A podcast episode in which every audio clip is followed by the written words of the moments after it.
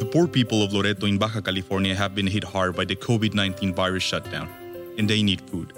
Friendship with God is delivering food directly to their homes.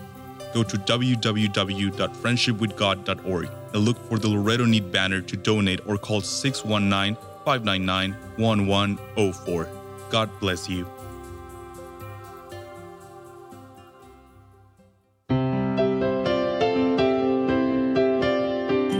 Welcome to Friendship with God with our Bible teacher Tom Cantor. Today's message and previous messages can be listened to or downloaded for free at friendshipwithgod.org. Friendshipwithgod.org.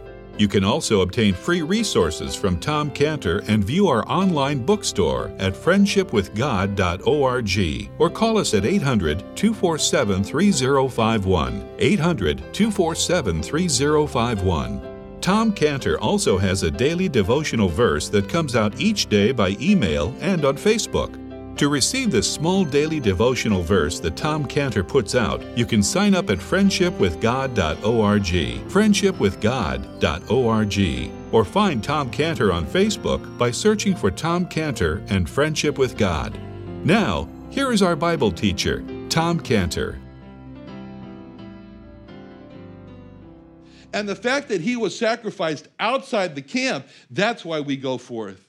And it, it's just like what happened to the Israelites. In fact, this whole uh, passage here is referring back to that. In Exodus 33 5, Exodus 33 5, you want to turn to it, please be my guest. Exodus 33 5. Exodus 33 5, which says there, it's speaking about this whole situation there. This whole is really referring to this.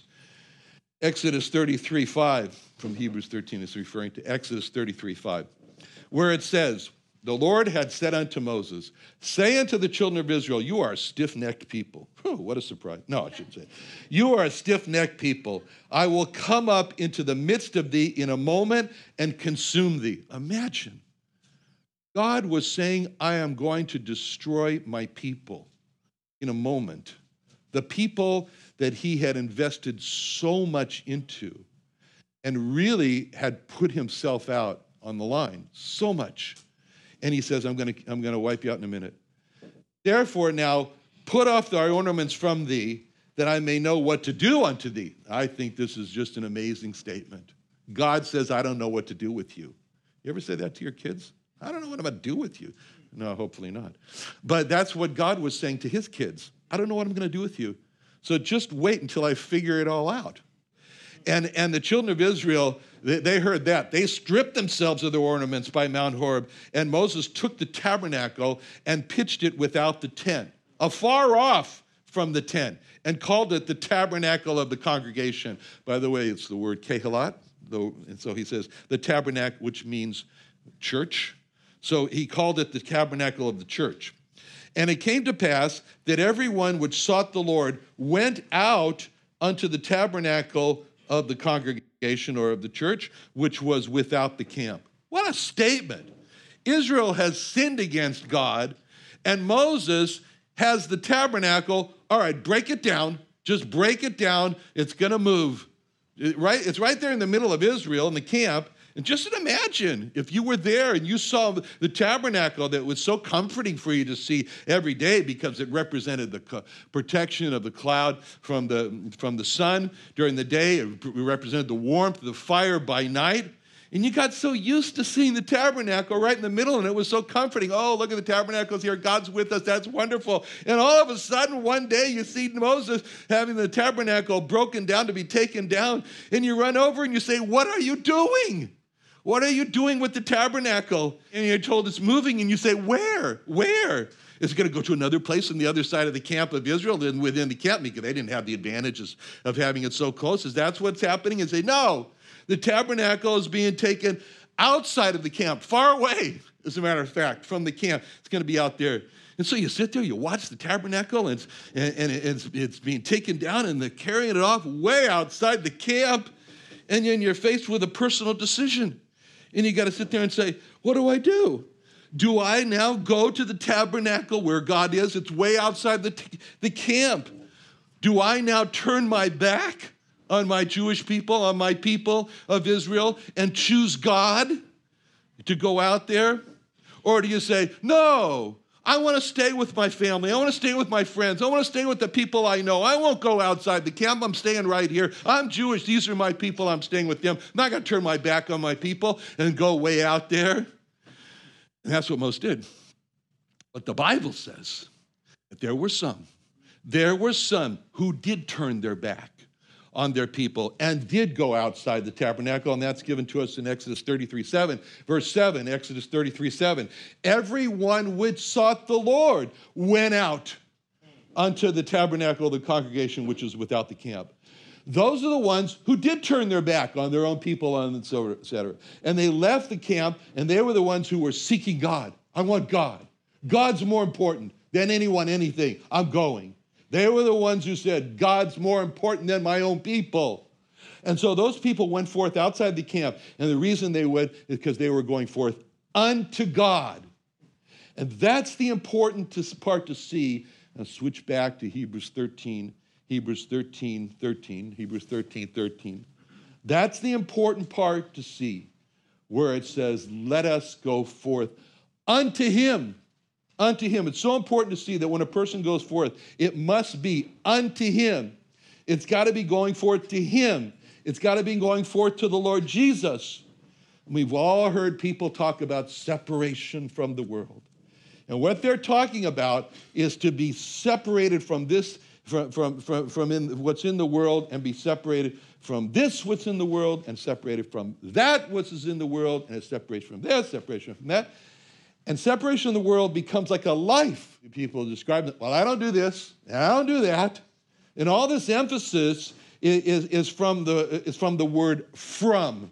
I have separated myself from this. I have separated myself from that. I don't do this practice, I don't do that practice. But there's another word, there's another word that must go along with the word from. And that word can be seen in 1 Thessalonians 1 9. 1 Thessalonians some 9, 1 Thessalonians 1 9 crystallizes it uh, uh, for us. 1 Thessalonians 1 9 says, For they themselves show of us what manner, uh, what manner of entering in we had unto you, how ye turned to God from idols to serve the living and true God. See, there's the word from, which is important. The word from, but it's used to, to state that the Thessalonians had separated themselves from idols. But the other word that's critical to see in 1 Thessalonians 1 9 is the word to. You turned to God from idols. You need both the words. You need the word from and to. Idols are repulsive. A person should turn from idols, but there's both the front of a person and the back of a person. And so when a person turns from idols, that describes what his back is on. But the real question is, what is he facing? What is in front of the person? And that's where 1 Thessalonians 1 9 is telling us that if a person turns from idols, he must turn to God. And this shows us what real separation is not and what real separation is, or if you want, what real sanctification is and what real sanctification is not. Real se- separation or real sanctification is not just, I don't do this and I don't do that. Real separation or sanctification is, is not just from, but real separation or sanctification is to. Real separation is from the world to God, or to God from the world, either.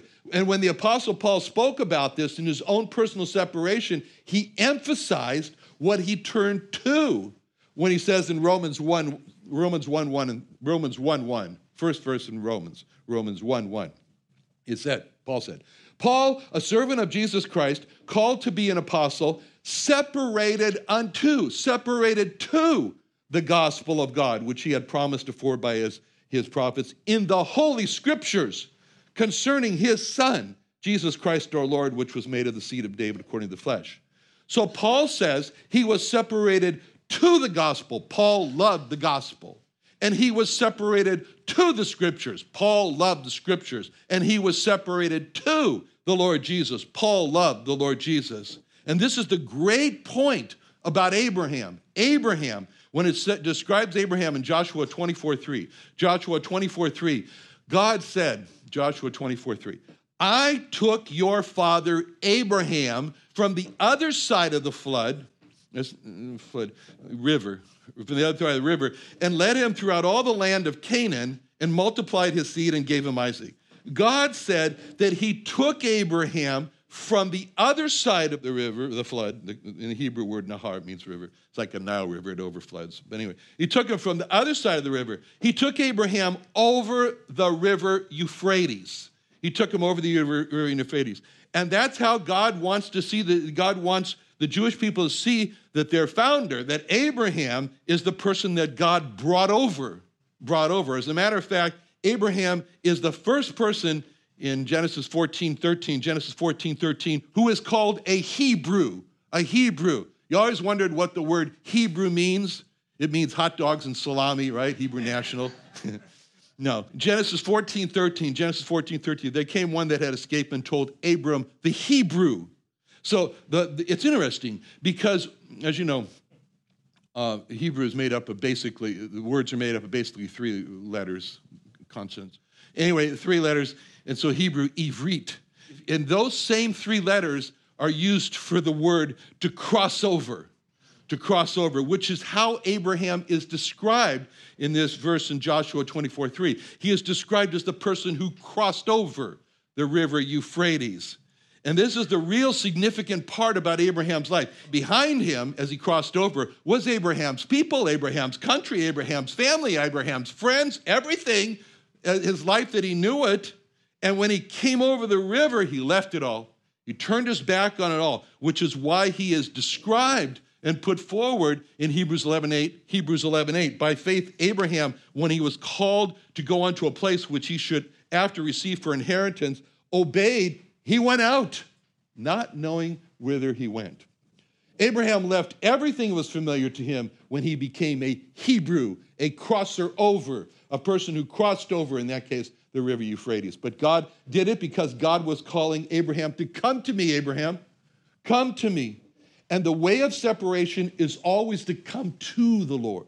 Come to the Lord. No one would just leave the camp of Israel in Moses' day, but it had to be, he wanted to seek the Lord, and he was turning his back on his people so that he could go to find God. No one just leaves the mainstream. It has to be to go to the Lord Jesus Christ. The Lord Jesus Christ is the pull. He's the pull. Now, some people like to criticize the cults and the, and the Christ-less religions, the religions without Christ. It makes no sense to criticize a person's religion. It's best to praise and talk about the Lord Jesus because he's the pull.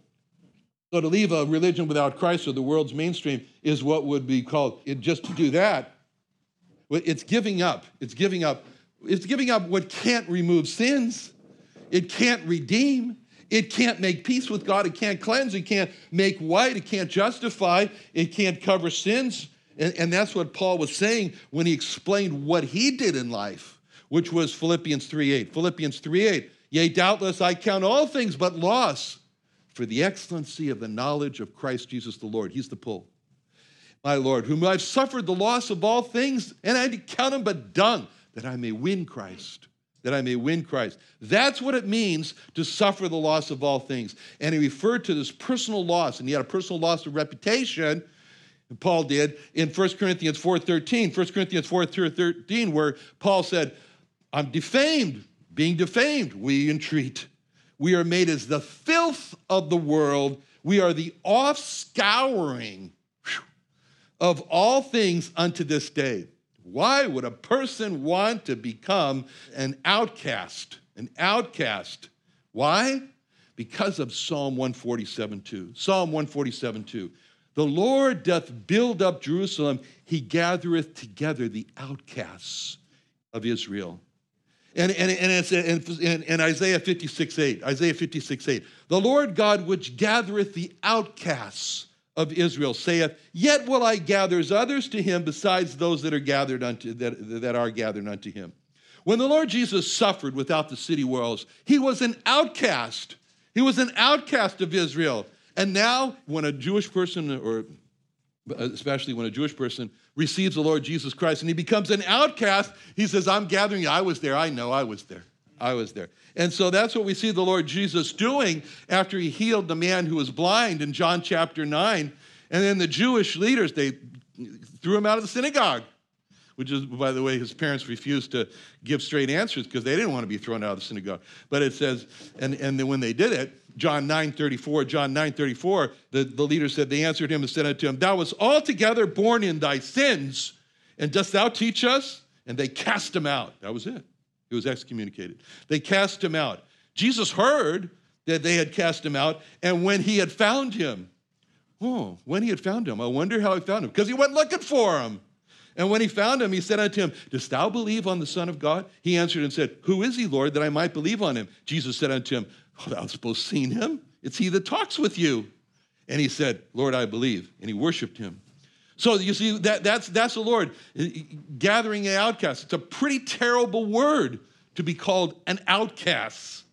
But that's what believers are called by the world. That's what believers are called by religious Jews. They call me a person who has left the tent. And they always say to me, Are you coming back to the tent? Are you coming back to the tent now? That's what they mean. You left the tent. You're an outcast. You went outside. But others may call a believer an outcast or outside the tent. But what's important is what God calls the person, which is in Ephesians 2:19. Ephesians 2:19. Now therefore you are no more strangers and foreigners, but fellow citizens with the saints and of the household of God. Oh, I'll take that title. That's a good one. What a wonderful title. Fellow citizens with the saints and of the household of God, a member of God's household. That's what makes it worth to turn back from the world and, and the religions that have all their ABC promotions, ABC, anything but Christ. And just imagine if you were one of the Israelites in the deserts and you were living, living there among all those tents in Israel in the camp, and you're doing just like everyone else does. Just think about it you're going all, you're doing all the ceremonies, all the sacrifices, and all of a sudden, this didn't happen, but just imagine. All of a sudden, the Lord Jesus appears and he tells everyone that he was sent by God to stop all these ceremonies because he has become the once and for all sacrifice that will stop all the sacrifices. And he tells everyone that what they're doing is just shadows, it's just shadows of him as the long awaited once for all sacrifice. And the leaders cast him out of the camp. They crucify him, and he's, on, and he's on the cross and he's bleeding. And now we hear him say, in essence, Hebrews 13 13, let us go forth, therefore, unto him without the camp, bearing his reproach. Don't stay in the camp any longer. Go to him, take the same reproach he did, he took. And we said, but, but that would ostracize, that would ostracize me from the group. Exactly. I will be set apart from everyone else, precisely. I'll be set apart as in sanctified. You got it. How could I do that? By the power that's in his blood. In verse 12, Jesus also, that he might sanctify the people, suffered without the gate. In order for you to do that, you have to turn your back. You have to turn your back on the religion and everyone else. You have to abandon your hopes that that and the religion, the association with the Jews could bring. And it's painful, it's painful, it's painful. And he knows that. And many in this are in this position where they've had to turn from a religion and, and, and learn that they learned as a child. They grew up in it. It's the heritage of their fathers. How can anyone be separated from his people? With his own blood, that he might sanctify the people. That he might sanctify the people with his own blood. How can we ask anybody like that rabbi? How can I ask that rabbi to expect him to do that? That he might sanctify the people with his own blood. It's the power of the blood. The power of the blood to do what verse 13 says. Let's go forth unto him. It means the Lord Jesus is the prize. He's the prize, he's the goal. Unto you, therefore, and in 1 Peter 2 7, 1 Peter 2 7, unto you, therefore, which believe, he's precious. But unto the stone which be uh, a stone, but unto them which which be disobedient, the stone which the builders disallowed, rejected, that's made the head of the corner. Such a contrast. How can some people view him as precious and some people view him as rejected, not disqualified, disallowed? We're told in verse 13 what it means to go forth unto him without the camp. It means to bear his reproach, to bear his reproach. Just think of his reproach. Bearing that cross, walking up that the street through Jerusalem to this to this mountain, this little hill, Calvary. It's the greatest shame that a man could be put to. That's the total disgrace, it's the total destruction of a person's reputation and dignity. It was so severe that people would have rather go, just die, just die at the soldier's uh, sword, rather than to go through this bearing the cross, to be jeered, to be spit on, to be so shamefully killed. And the first thing we want to do is separate ourselves from that and say, How terrible. I'm so sorry that that happened to him and push it, that was him. I'm so sorry for him. But have you ever looked at the cross with personal ownership?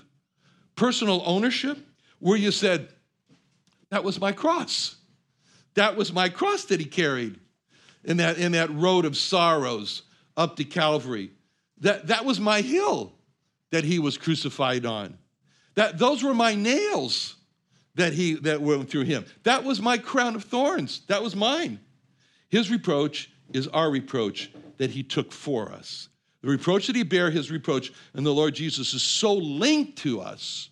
He's so linked to us that it says in Isaiah 63 9, Isaiah 63 9, in all their affliction, he was afflicted. And the angel of his presence saved them. In his love and in his pity, he redeemed them and he bare them and carried them all their days along. That was spoken of Israel. Not just some of their afflictions, in all their afflictions, he was afflicted. When Paul was persecuting the church, when Paul was persecuting the church, God intervened in, in Acts 9 4, Acts 9 4, and he fell to the earth and heard a voice saying unto him, Saul, Saul, why persecutest thou me? Not why persecutest thou the Christians, why persecutest thou the church, but why are you persecuting me? You know, that one time uh, there was a very mean person who was speaking to L.E. Maxwell. L.E. Maxwell was the president and founder of Prairie Bible Institute. In the day, there was the day when most of the missionaries either came from Prairie Bible Institute or Moody Bible Institute, and Wheaton too. But anyway, L.E. Maxwell was the president of Prairie Bible Institute up at Three Hills, Alberta, Canada. And this person was very mean to him, and he was really just very, uh, he was saying very offensive, very terrible things to L.E. Maxwell. And L.E. Maxwell said, I want you to know that standing in between me and you right now is the Lord Jesus Christ. And everything you've said to me, you've said to him. In all their affliction, he was afflicted. Now, for an encouragement, in verse 14, Hebrews 13, 14, it said, Here we have no continuing city. We seek one to come. In the world, we have extreme uncertainty. Extreme uncertainty. The world never did, never will give anybody rest and satisfaction for their soul. And the city that we're looking for is one that has real foundations, who, because the foundations were laid by God, He's the builder and the maker, and that's eternal in the heavens. Just think of how wonderful a description that is. Not a place built on sin, not a place like you go walking through and you go, oh, oh, Las Vegas, oh no. Oh, that channel on the TV, oh no. But a place that has real foundations, you'll never do that in heaven. You'll never do that because man didn't build it. God built it. The, and it's not a temporary place, it's an eternal place. It's a wonderful place. It's a wonderful city. But the truth is, there can be no city like that unless there is a going unto him outside the city walls. So, today what we've seen, one more great accomplishment, one more great asa of his blood of the blood of the Lord Jesus. It gives us strength, it gives us courage, it gives us strength to be sanctified from the world, set apart from the world, turn our back on what does not honor God, to turn to God from Hebrews 13 12. Wherefore, Jesus also, that he might sanctify the people with his own blood, suffered without the gate. Let's pray. Father, thank you so much. Thank you so much for sharing with us such a wonderful son. We didn't know. We didn't know how wonderful a son you had until he came and revealed you to us. And so, Lord, now we pray that you would help us also to turn our back on that which dishonors God to come to you. In Jesus' name, amen.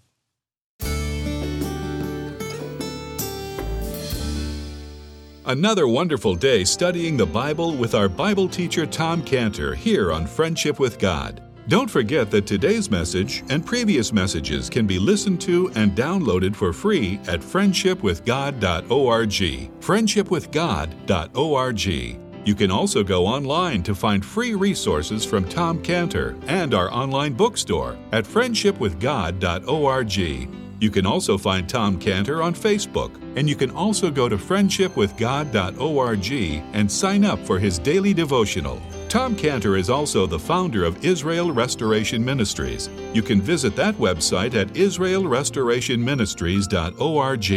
You can write to Tom Cantor at P.O. Box 711330, P.O. Box 711330, Santee, California. Santee, California 92071. Or email Tom Cantor at tomcantor at friendshipwithgod.org. Tom Cantor at friendshipwithgod.org. Or for more information about Tom Cantor and Friendship with God and Israel Restoration Ministries, call us at 800 247 3051. The poor people of Loreto in Baja California have been hit hard by the COVID 19 virus shutdown, and they need food. Friendship with God is delivering food directly to their homes. Go to www.friendshipwithgod.org and look for the Loreto Need banner to donate or call 619 599 1104. God bless you.